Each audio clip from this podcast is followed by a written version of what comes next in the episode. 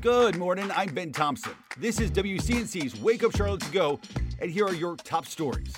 Well, it's 504 this morning, turned into 505. More of today's top stories in your morning rush. A man charged with the 2019 murder of a teenager is expected in court today. At the time, Andy Garcia was 16 years old. That's when he was one of three people charged with the murder of 17 year old Alicia Johnson. Police say it was a robbery turned deadly. Now, almost four years later, Garcia is set to enter his plea. Good morning. I'm Tradisha Woodard. Today, North Carolina lawmakers will hold a press conference discussing a bill that could impact transgender kids. Now, the Fairness in Women's Sports Act would put restrictions on transgender athletes, only allowing athletic activities designated for girls to only be open to students of the female sex. The meeting is set to start at 10 o'clock this morning. We'll be sure to let you know what comes out of it. CMS leaders are having a tough time agreeing on a plan that would cut down travel time on buses. As a reminder, express bus routes would combine stops into a few centralized locations. Parents would then have to drive their students to those new central bus stops.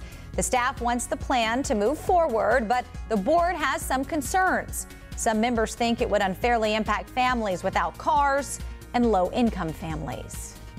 I'm Bree Jackson in Washington. Across the country, students walked out of school on Wednesday, taking a stance against gun violence. The nationwide protest comes nearly a week and a half after a school shooting in Tennessee where three children and three adults were killed.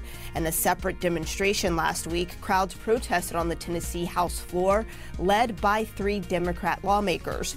Today, State House Republicans will vote on whether to expel those three Democrats from the General Assembly there in Tennessee.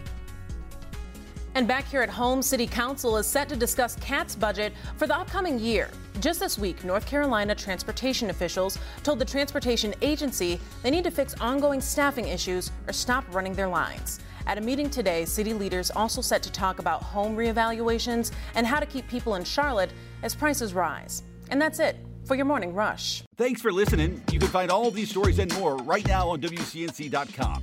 Join the Wake Up Charlotte team weekday mornings on WCNC Charlotte from 4:30 to 7 a.m. Like and subscribe to our podcast and tell a friend.